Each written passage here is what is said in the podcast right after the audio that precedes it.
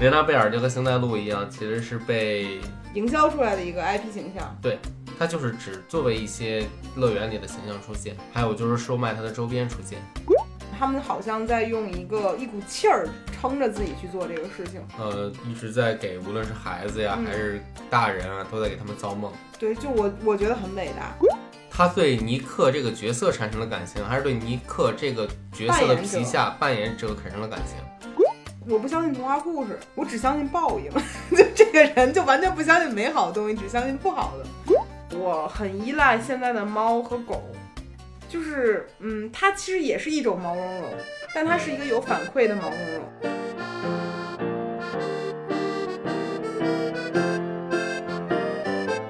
Hello，欢迎来到百分之十 Radio，我是胡心树。我是帕洛马尔，最近有一个新闻，我觉得还挺火的，标题就叫《玲娜贝尔月薪三千五》。你看过这篇文章没有？嗯，看过，然后我当时看了这篇之后，就觉得终于有人和我的感受比较相似了。嗯，就我突然间觉得，就就前段时间好多人去发玲娜贝尔在上海迪士尼里面的一些动态，就可爱的那些，对对对，然后我虽然说看起来觉得确实很可爱，但我脑子里第一反应是，在这个玩偶里面人也太努力了吧！就是我第一反应根本不是他的外表，而是这个里面为他打工的这个人，或者为这个形象所，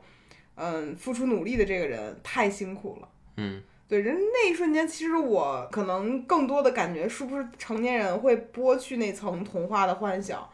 然后我看了那篇文文章之后的感受更是这样。对，你还记得那篇文章讲的是什么吗？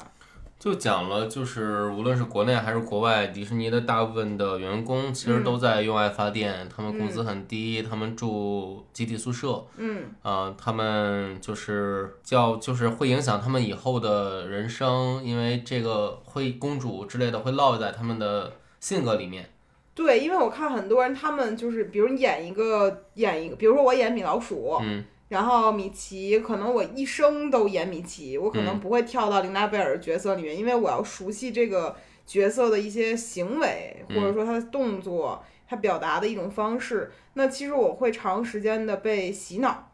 自我洗脑吧，就我是这个东西。是，然后它会造成一个对自己行为上一个影响，很难跳出来。然后我其实看那个琳娜贝尔的形象的时候，也会有一种，就是她很，她很像她嗯，这种感觉，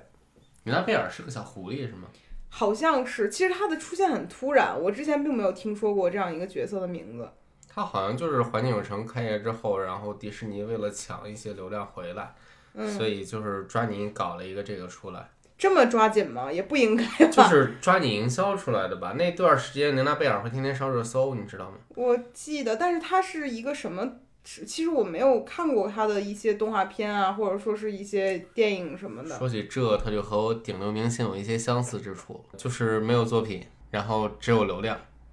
你会被骂啊！说你这句话，还好吧？就是确实是这样，因为他比如其他的迪士尼公主，其实都有自己的电影啊、动画呀、嗯还有就是童话书啊，嗯，还有比如说米奇、米妮这些就不用说了，就更多人喜爱的一些角色。就是人家有作品，对，但有作品 有作但品是雷娜贝尔就和邢台路一样，其实是被营销出来的一个 IP 形象。它就是只作为一些乐园里的形象出现，还有就是售卖它的周边出现。哇，你说到这个程度，就是顶流也会骂你， 迪士尼的形象这些也会骂你，这些都是他说的啊，与我无关， 骂就骂他。就其实，呃，挺突然的吧，对我来讲，因为其他的，比如说像经常出现的米奇、米妮、高飞、唐老鸭这种，都是我在小的时候动画片里就看过的，嗯书里也看过的。然后最近出来的一些可能，呃，比如《疯狂动物城》里面的角色，啊，我也算是看过人家的作品， 但是确实琳达贝尔和星黛露我确实没见过之前。是，然后看到他们，我印象中有一个好像是说女明星出来拍照，然后说她的名字有几个字，说她数自己的手指头一二三四，因为好多人管她叫女明星，嗯，然后她就数自己手指头四个，然后哼，然后背过去，然后我觉得好可爱呀、因为他们所有的就是反应要根据这个形象做出一些反应。是，然后还有一个很好笑的就是，琳娜贝尔相当于是新员工嘛。嗯然后有一个视频是说她在就是乐园里面走的时候遇见了米老鼠，嗯，米老鼠这个词儿特别像我小时候叫他的方式，就米奇。嗯遇见了大老板，然后遇见大老板了之后，他就特别的谦卑，跟他握手，然后就像我们见到领导一样那个感觉。嗯，然后我就觉得哇，他们这个角色代入的太好了。嗯，就米老鼠也压榨新员工那种。就可能也有一些这这部分的事情嘛，但是那个是暗线了，我们也不知道。米老鼠这称呼确实好土，好像机器猫这种。对， 机器猫有点那个味儿，嗯，但我过去把它叫米老鼠叫了好多年。确实，对不起啊，冒犯了各位，他叫米奇。对，反正我我是最近看见那篇文章之后，嗯，感触挺多的。一方面，我是已经感觉到自己的衰老在心态上，因为我一眼就能看到的是这个里面藏着一个人工作的人。然后另外一方面就是我很佩服这样的人，他们好像在用一个一股气儿撑着自己去做这个事情。呃，一直在给无论是孩子呀、嗯还是大人啊，都在给他们造梦。对，就我我觉得很伟大。嗯，嗯，但确实也是看完之后挺心酸的。我我感觉自己到了现在这个年纪，很多时候看待一些事儿很难不从一个更共情人类的角度出发。嗯就比如说，呃，看到很多打工的事情，我可能下意识会反映说，啊，那这个人的感受是什么样，而不是这个事儿本身。是，对，所以其实我可能就是那种，就比如前段时间在环球影城特别火的那个变形金刚，啊，威震天嘛，对对对对对 我这个名儿还是叫的很土，对不起。变形金刚是正确的称呼，和那个机器猫不一 样啊，机器猫儿机器猫不一样。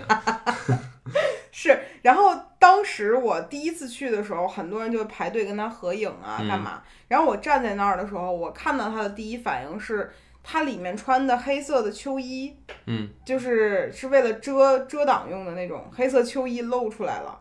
然后我第一反应就是。那个天气很热，他穿着黑色的秋秋衣，还外面套着那个大壳子，他应该非常累。是这样的，我一开始也以为它是一个人在下面或者在其他地方放了一个摄像头，嗯然后这只是一个机械的东西去控制它，然后发出声音。但后来我看了一个采访，就确实是是一个人踩着一高跷，嗯，它不只是人套在一个壳子里，还有那个人踩着一高跷，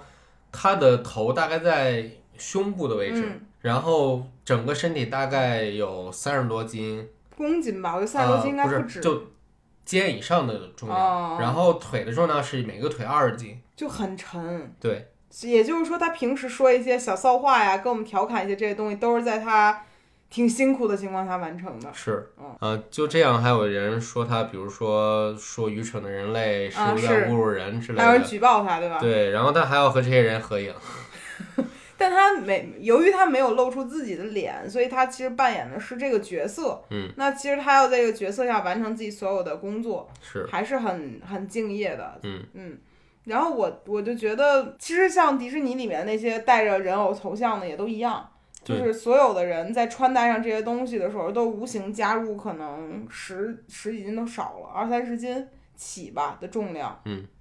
然后我那天还看过一个新闻，就是有人专门就是为了好玩儿，然后去敲打人偶里面的头部，就是、嗯，我在商场也见过有人会从背后去拍他们头，对对。对。但是我看过有一个新闻说，这个是一个非常危险的行为。确实，因为那很重了嘛，而且就是你你拍头是能直接拍到的呀，嗯。嗯，其实很薄的一层，然后你去拍的话，会造成他们有一些脑震荡之类的这种可能，对，我看有人是因为别人拍了他的头而导致这个人脑震荡。而且你比如在里面那么热，嗯，你已经体力不支了，你再被拍一下，或者很多人去过去拍他一下，就真的挺辛苦了。对我还看见有说那个花车表演的时候，你已经感受到这个人在就是正夏正夏天的时候，嗯，特别热的时候，就是这个人在里面中暑了，他站不起来了，嗯，然后这个角色站不起来了，就但他还是不能够摘下头套凉快一下，因为他是角色而不是一个人，嗯在那一刻。然后在花车表演的过程 中，他瘫倒了之后还要站起来，然后他的手还要翘成那个那个角色的样子，就飞起来。然后我当时就感觉好不容易啊，嗯然后我在想，大家对于这些玩偶有这种很深刻的感情，无论是扮演他的人还是去看他的人，好像这种感情都比我想象中的更浓烈一些。是，嗯，你不知道你看没看过？就前段时间抖音上有一个被搬到微博上的一个很很火的一个视频，是说一个女孩儿每天去去迪士尼里面去看那个《疯狂动物城》里面那个狐狸，叫尼克的那个狐狸，你看过那个视频吗？啊嗯看过，就是那个视频看的让我很震撼。就是他们会做朋友，不是人类对于一个玩偶的感情。就那个事儿，大概讲的是说，一个女孩儿就每天去迪士尼，呃，每天过分了，就是经常去迪士尼，嗯可能她一年去个三四十趟这种，他好像有做一些迪士尼代购的工作，是吗？这个对我不知道他是啊会把迪士尼的玩具啊，就带出来卖给别人的那种。啊！你看这个人好现实，一点儿都不浪漫。啊，但是他对尼克的感情是真的，啊，他就在里 面，他就在那个里面每天去看尼克，嗯只要去了就会去看他，然后他们两个之间会有一些小的暗号。对，嗯就比如他提到一些东西，然后尼克也会做出一些反应，然后那个尼克由于认识他，就后面已经认识他了，还会做一些专属于他的一些行为。就我觉得，如果看到这个画面，我还是很吃这一套的。但是我看到下面评论，就是说当这个尼克换人的时候，好像，呃，你就是说上一个演员会对下一个演员说，你要保护一个手心里画着心的女孩。哎呦，想哭了。嗯，但还好吧，就是这个女孩也出来解释，她对这个角色就是有友谊的感觉的，并没有什么爱情这种东西。嗯，是嗯，但是这种感受对我来讲，因为我不是这种人，就我从来没有对一个就相当于虚拟人物吧产生过感情。其实没有我我今天很好奇的一点就是，她对尼克这个角色产生了感情，还是对尼克这个角色的扮演者皮下扮演者产生了感情？我觉得这个事儿是没有办法分开来论的，是，很复杂。比如说，他最开始愿意关注到这个人也好，或穿着穿着玩偶服的人也好，肯定是因为尼克这个形象，嗯因为他在那个电影里面就是一个很很不错的一个小男狐狸，嗯对，和小兔子警官两个人就很不错，很般配。嗯，那肯定是因为角色去对他产生的感情，然后他们两个之间再产生的一些暗号啊什么之类的，这些就完全是皮下那个扮演者带给他的一种呃超过这个角色以外的东西了，是一种是连接感。嗯，对，所以你说他更更需要的是谁？我觉得很难剥离开任何一个说另外一个。你会有在乐园里面会特别关注的一句角色吗？没有，就是我我可能我从很小的时候就能明白这里面儿这个东西是个人，因为我会通过那个纱网，就是很多过去做那种人偶，嗯，他做的质量不是很好，而且他为了透气，他一定会在鼻子或者在哪个地方里面留一个那种呼吸的口，嗯，我就会从小就很欠，会从那个口里看里面是谁，所以我从来不认为这个里面的人是不是个人。嗯我不会认为那是这个玩偶的骨架，我会知道里面是一个活生生的人类。嗯这个其实好的地方在于我不会去伤害他们，因为我知道它里面是个人。嗯，但是坏的点就是我从来没有从这个里面获得过一种就是被包装好的快乐。嗯嗯，而且那个人会在自己呼吸孔的位置出现一个圆圆的脑袋，好奇的盯着你。 是，然后我我就小的时候，很多人去合影，比如说跟呃米奇和米妮拉着手去合影嗯啊，然后或者让他们抱着你合影啊，我都尴尬，因为我知道背后是一个陌生人。嗯嗯，所以我从来没有去乐园里面跟任何一个玩偶合过影。嗯，我好像记着我在大学还是高中球队篮球队比赛的时候，我有穿过一次这种东西。嗯，我印象就是特别热，那肯定的，因为它不透气，大部分的嗯地方而且都其实我迈不动什么步伐。是，嗯，啊、你那还可能只穿了一个小时、两个小时这样。啊，就一场球赛的时间，没有多长时间。对，那他们其实是要从上班儿穿到下班儿，是，嗯，挺辛苦的。嗯嗯，然后我是刚才说回来，对这种东西会不会产生感情的时候，可惜的一点就是我不会。嗯但是我当别人有的时候，比如说那个女孩对于尼克的感情，我看到的时候是很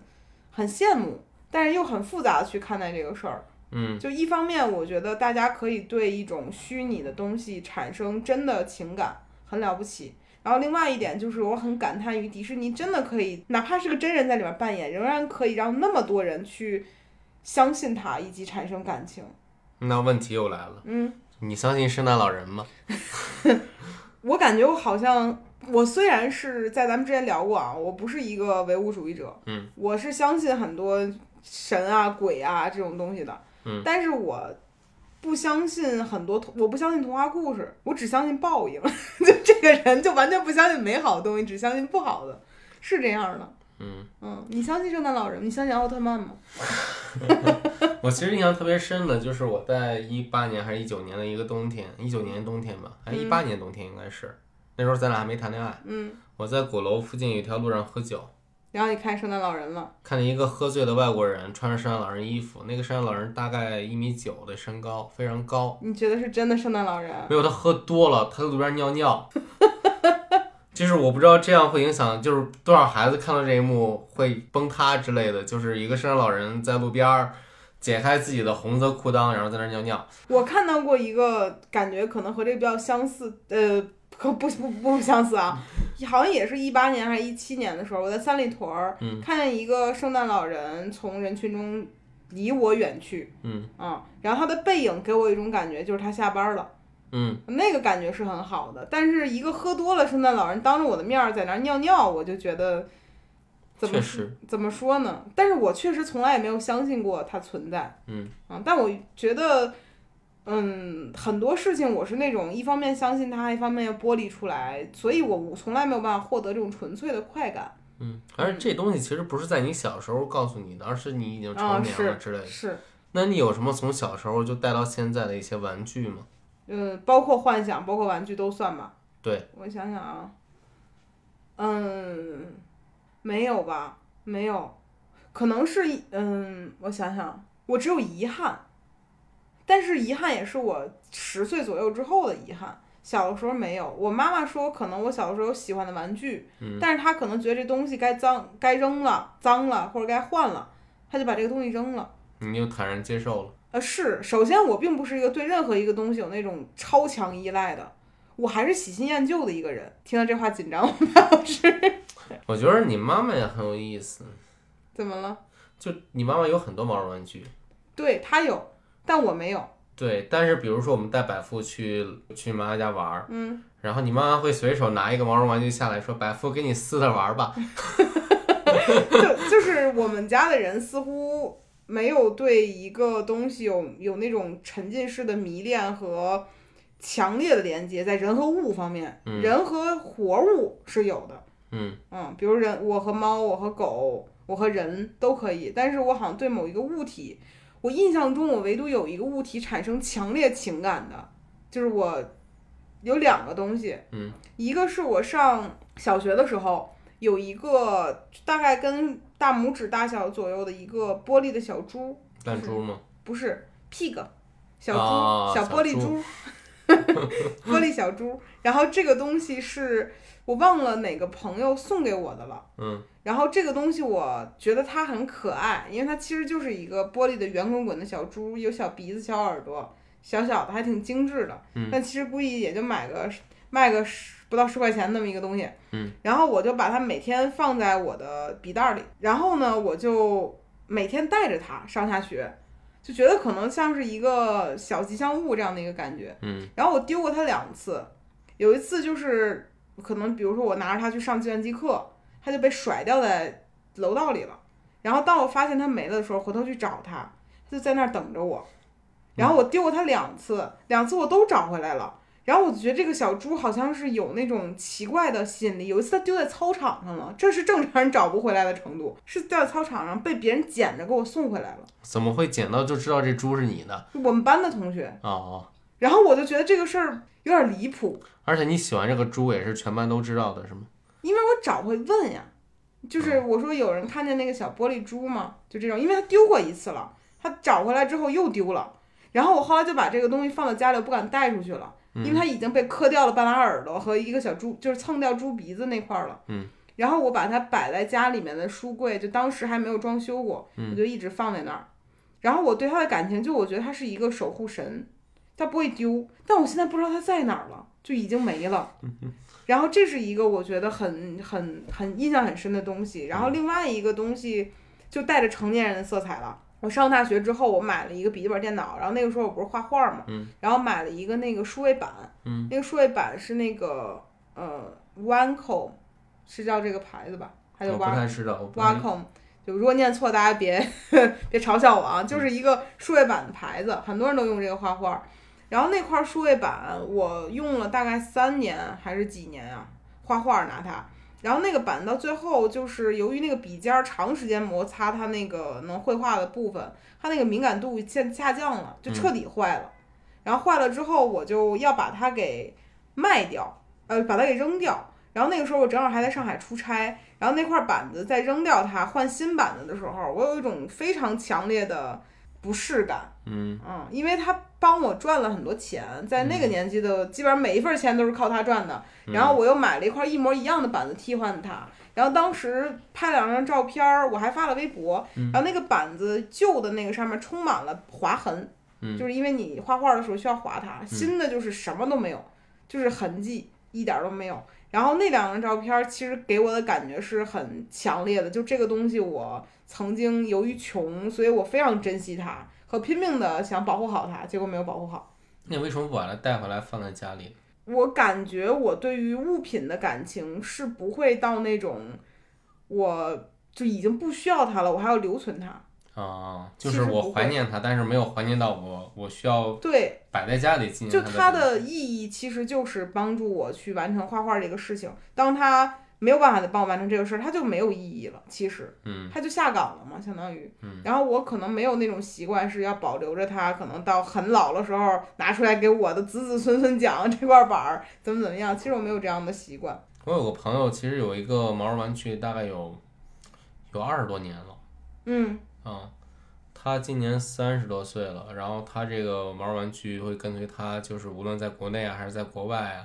就是他现在已经在国外定居了嘛，就会一直带着他，然后也会给他洗澡啊，给他就是会给他说一门特别的语言，就只对这个处对对，相当于对一个毛绒玩具产产生了一种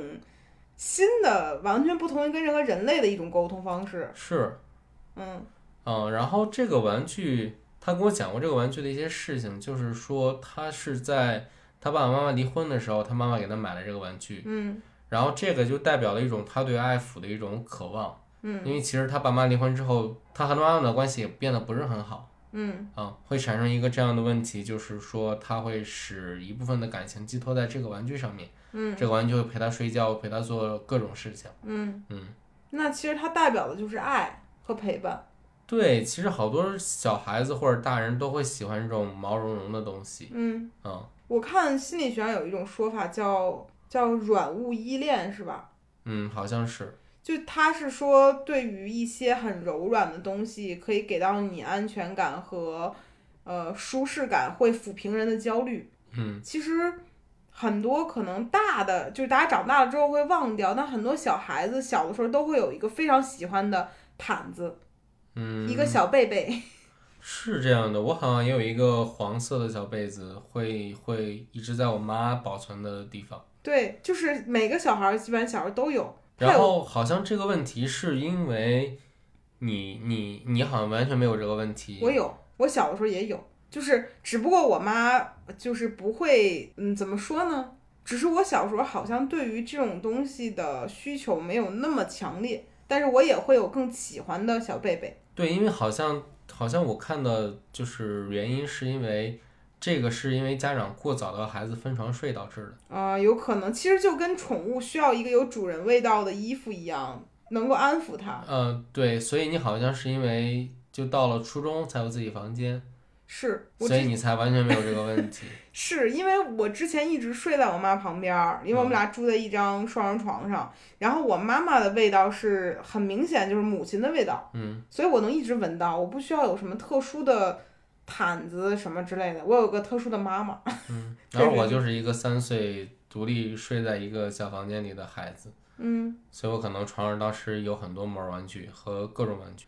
还小毯毯，对，据我妈说，我是一个特别爱惜玩具的人，然后我会把玩具保存的特别好，不会像其他男孩子一样把玩具拆掉。那你能理解百富每次 晒玩具这不是个事情吗？然后，但是这个问题给我带来的困扰，就是因为我把玩具保存的太好，所以我妈很方便的就把我玩具送给了其他更小的孩子。为什么有这么是我现在想，其实也也也也也，当时也会有一些痛苦。嗯嗯？但其实你没有对具体的某一个玩具产生强烈的感情，对我可能更希望玩《玩具总动员》里面那个小孩儿，就是会有各种玩具，然后我确实会忘掉很多玩具。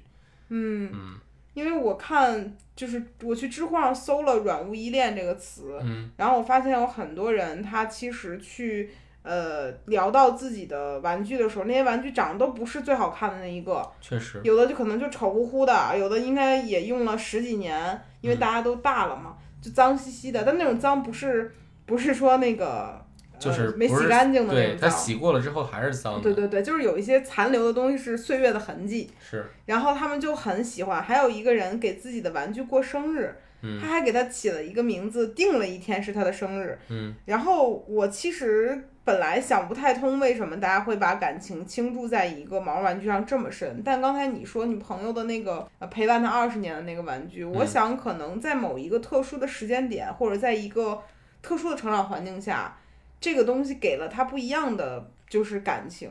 应该嗯是双向的。他会在自己孤独的时候，就是会和那个玩具对话，是把的，它完全当做自己的朋友。对，因嗯为我回想了一下，我小的时候父母给我的陪伴太多了。嗯，确实，就 过过多了，因为他两个都不是，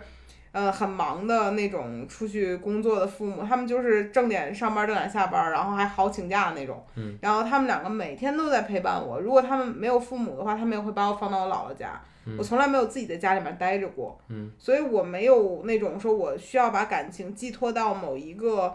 嗯，玩具身上的这样的一个情况，嗯所以你也没有就是玩坏过的玩具。有，因为我小时候很想知道一个东西是怎么成为这个东西的，所以我会去拆。嗯， 你有一种看狗的眼神儿看着我，就是哎，这是棉花的吗？哎，这是棉花的。对对对，就想知道这个东西是什么东西构成的，它软乎是因为什么？我想把它打开看看，那一个打开了，另一个也要打开。万一那个不是呢？ 就是小时候就会把所有的东西去拆一拆、揉一揉、掐一掐。嗯我是有破坏力的小孩儿，嗯所以以至于可能我没有想把一个东西保存的完好无损，因为我知道这个东西坏了，下一个还会来，我不会为这个事情担心。嗯我就是那种坏小孩儿，会拆玩具的坏小孩儿。 和百富一样，对，就觉得爸爸妈妈爱我，他还会再给我下一个，这样不对。但是确实就是被爱的有恃无恐的这种感觉。说到这儿想吐槽一下百富了，就是拆的太夸张了。嗯，对他而言，这是一种玩玩具的方式，嗯就是对于孩子怎么玩儿一个玩具的方式，每个人是不一样的。嗯，还是想吐槽一下玩具商家，那个说什么能咬，说给狗狗的玩具能咬多少天？对，评论里说哎买了一个月了还没有咬坏，百富不到两分钟对，已哎咬经破了。对，说回来，我前段时间还看了一个叫《玩具修补师》，还啊叫啥？是叫玩叫什么来着？玩偶医生。是，好像一个上海的叫朱朱医生，那个很早了，嗯，一个就是一个老爷爷会去给毛绒玩具做手术，嗯，去修补它。然后很多人其实就像我们刚才说到的，很多人一样，某一个玩具对他而言是有特殊含义的。嗯然后随着岁月的流逝，它必然会经历一些，比如说坏啊、损坏，或者说是褪色，或者说是嗯眼睛或者什么地方可能脱落了等等。然后会这个医生会把它给修复修复成本来的样子。嗯，我会被这种事情触动，虽然我不是一个这样的人，但是我会被这种画面触动，因为我感觉他在修复的是一种非常美好的回忆。我印象很多时候就是有一个玩偶我不喜欢玩它了，会是因为它比如说扣子不小心掉了，嗯或者是鼻子掉了，鼻子当时好像都是纽扣缝上去的吧。嗯啊、然后就是会以这种原因去去感觉它残破了。嗯，我好像对玩具残破是有特别重要的心理问题的，你觉得他不好了？是， 我我甚至可能会买一个一模一样的新的，嗯，你就为了替代他，你觉得他变变坏了？有可能。我记得我小时候有一段时间是这样的，嗯嗯。你跟我不一样，我会故意把它搞坏，看看它还能坏到哪里去，这都不不对啊，不嗯对。但小孩儿其实很多时候是没有办法控制这个事情的。嗯然后你刚才提到这些事儿，让我想起来的前段时间玩过的一个双人游戏，叫双人成行，嗯，你还记得吧？嗯，那个游戏里面有一个片段是让我觉得非常残忍的。那小象那里，对，就是玩过这个游戏的朋友应该还记得，它的就是男女主人公是被自己的孩子的眼泪施了魔法，因为他们要离婚的孩子不希望他们离婚，然后施了这个魔法之后就。呃，需要他们两个人变成小小的人偶，然后去闯关，大概是这样一个前情提要。然后这个父母就误以为，只要孩子再流一次眼泪，那这个事儿就可以让他们变回人。然后他们需要干什么事让孩子哭呢？就是毁掉孩子最喜欢的一个玩具——小象公主，就是一个灰色的小象。这个地儿好像是整个游戏最被大家诟病的一个地方。嗯，它是完全打破整个这个童话体系里面最残忍的一一一部分。对，就是你作为父母，你要毁掉孩子最喜欢的东西，来让孩子哭出来救自己啊。然后我跟潘老师玩的那个部分，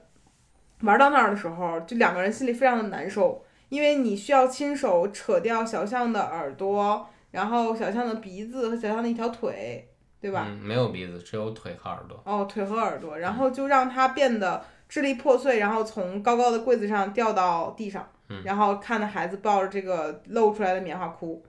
是，就挺难受的吧。就哪怕我是一个小时候热衷于去拆玩具的人，我仍然会感觉这一幕挺让人伤心的。你自己把玩具拆了，和你妈当着你面把玩具拆了，还是两件事儿。是，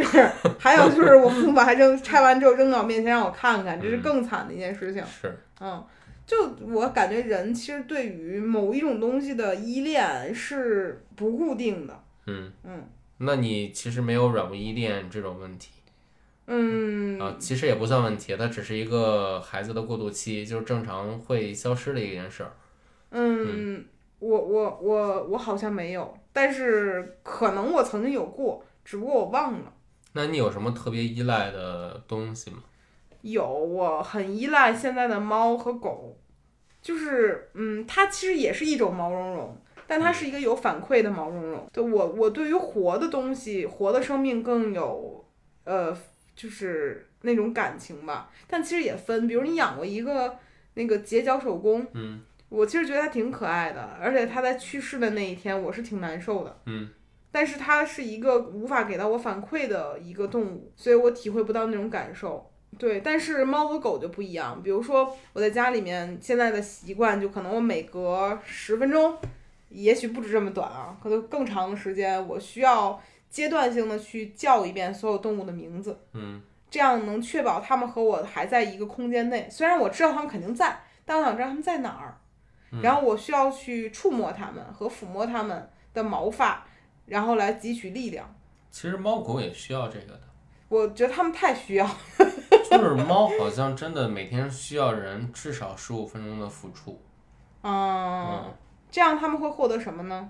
获得幸福感。就是我看别人有提到说，比如每天你花十分钟的时间去去与动物，就就是抚摸动物的嗯时候，你会身体释放多巴胺，让你放松。嗯，我就是这种人，特别明显。如果我不去抚摸动物的话，我会感觉每天很焦虑。你记不记得有段时间，去年的时候，去年咱俩是出差去上海，然后正好赶上北京的疫情回不来，嗯然后我们在外流浪了十五天还十七天。差不多吧，半个月吧，没有回来。然后我不行了，我简直要，然后就是感觉回叔那会儿连饭都吃不下去。然后我就哭，嗯，就感觉特别难受。我就这个东西是需要去排解的。然后那会儿变态到我们有一次去汕头的时候，我由于想猫狗了，然后在一个咖啡厅里见到一只猫，然后我就拼了命的薅它， 就感觉一直的去吸它的感觉特别爽。但是回叔在做这些事情的时候，他并不告诉我他想猫狗，他会告诉我我想北京了， 就是一个人。在上海，在深圳，在不这不汕一样头这种地儿待的好好的，突然告诉你我想北京了，特别是吃了饭的时候也会这样，我这就是觉我得很的城市城市 依恋，城市依恋，它一个城市包含东西太多了嗯啊。但是，呃，对我来讲，我是明显有家的家庭依恋的，嗯尤其是对于猫狗这个东西太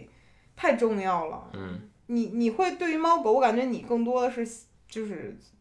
就是心灵上的，而不是说触感上的。嗯，你没有像我那么变态，每天要摸摸它们。我会摸呀，我会让百合趴在我腿上，我这样去摸它，每天每天都会啊。啥时候？我遛它都会啊，对，但是我更多的可能是一种出于不是为我而为他的一个感觉。 那你不用担心，这部分我已经替你完成了。嗯，我我是控制不住的。我嗯每天如果不 K 做一遍所有小东西，我就可难受了，就是那种身体里控制不住的，要喷涌出来那种爱意，一定要嗯挨个的放在他们身上。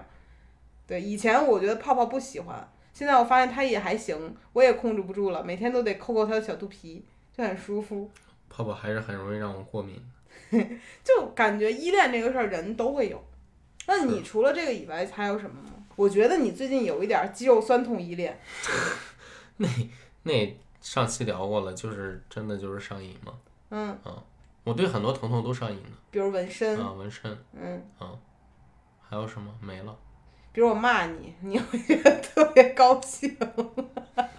就是痛并快乐着的一些复杂的感受。嗯我除了对于动物依赖依恋之外，其实我是对于就是人与人之间的皮肤接触是有依恋的。嗯嗯，就是很多人说这东西叫什么皮肤饥渴症，嗯，我倒没有到饥渴的这个程度了啊，但是吗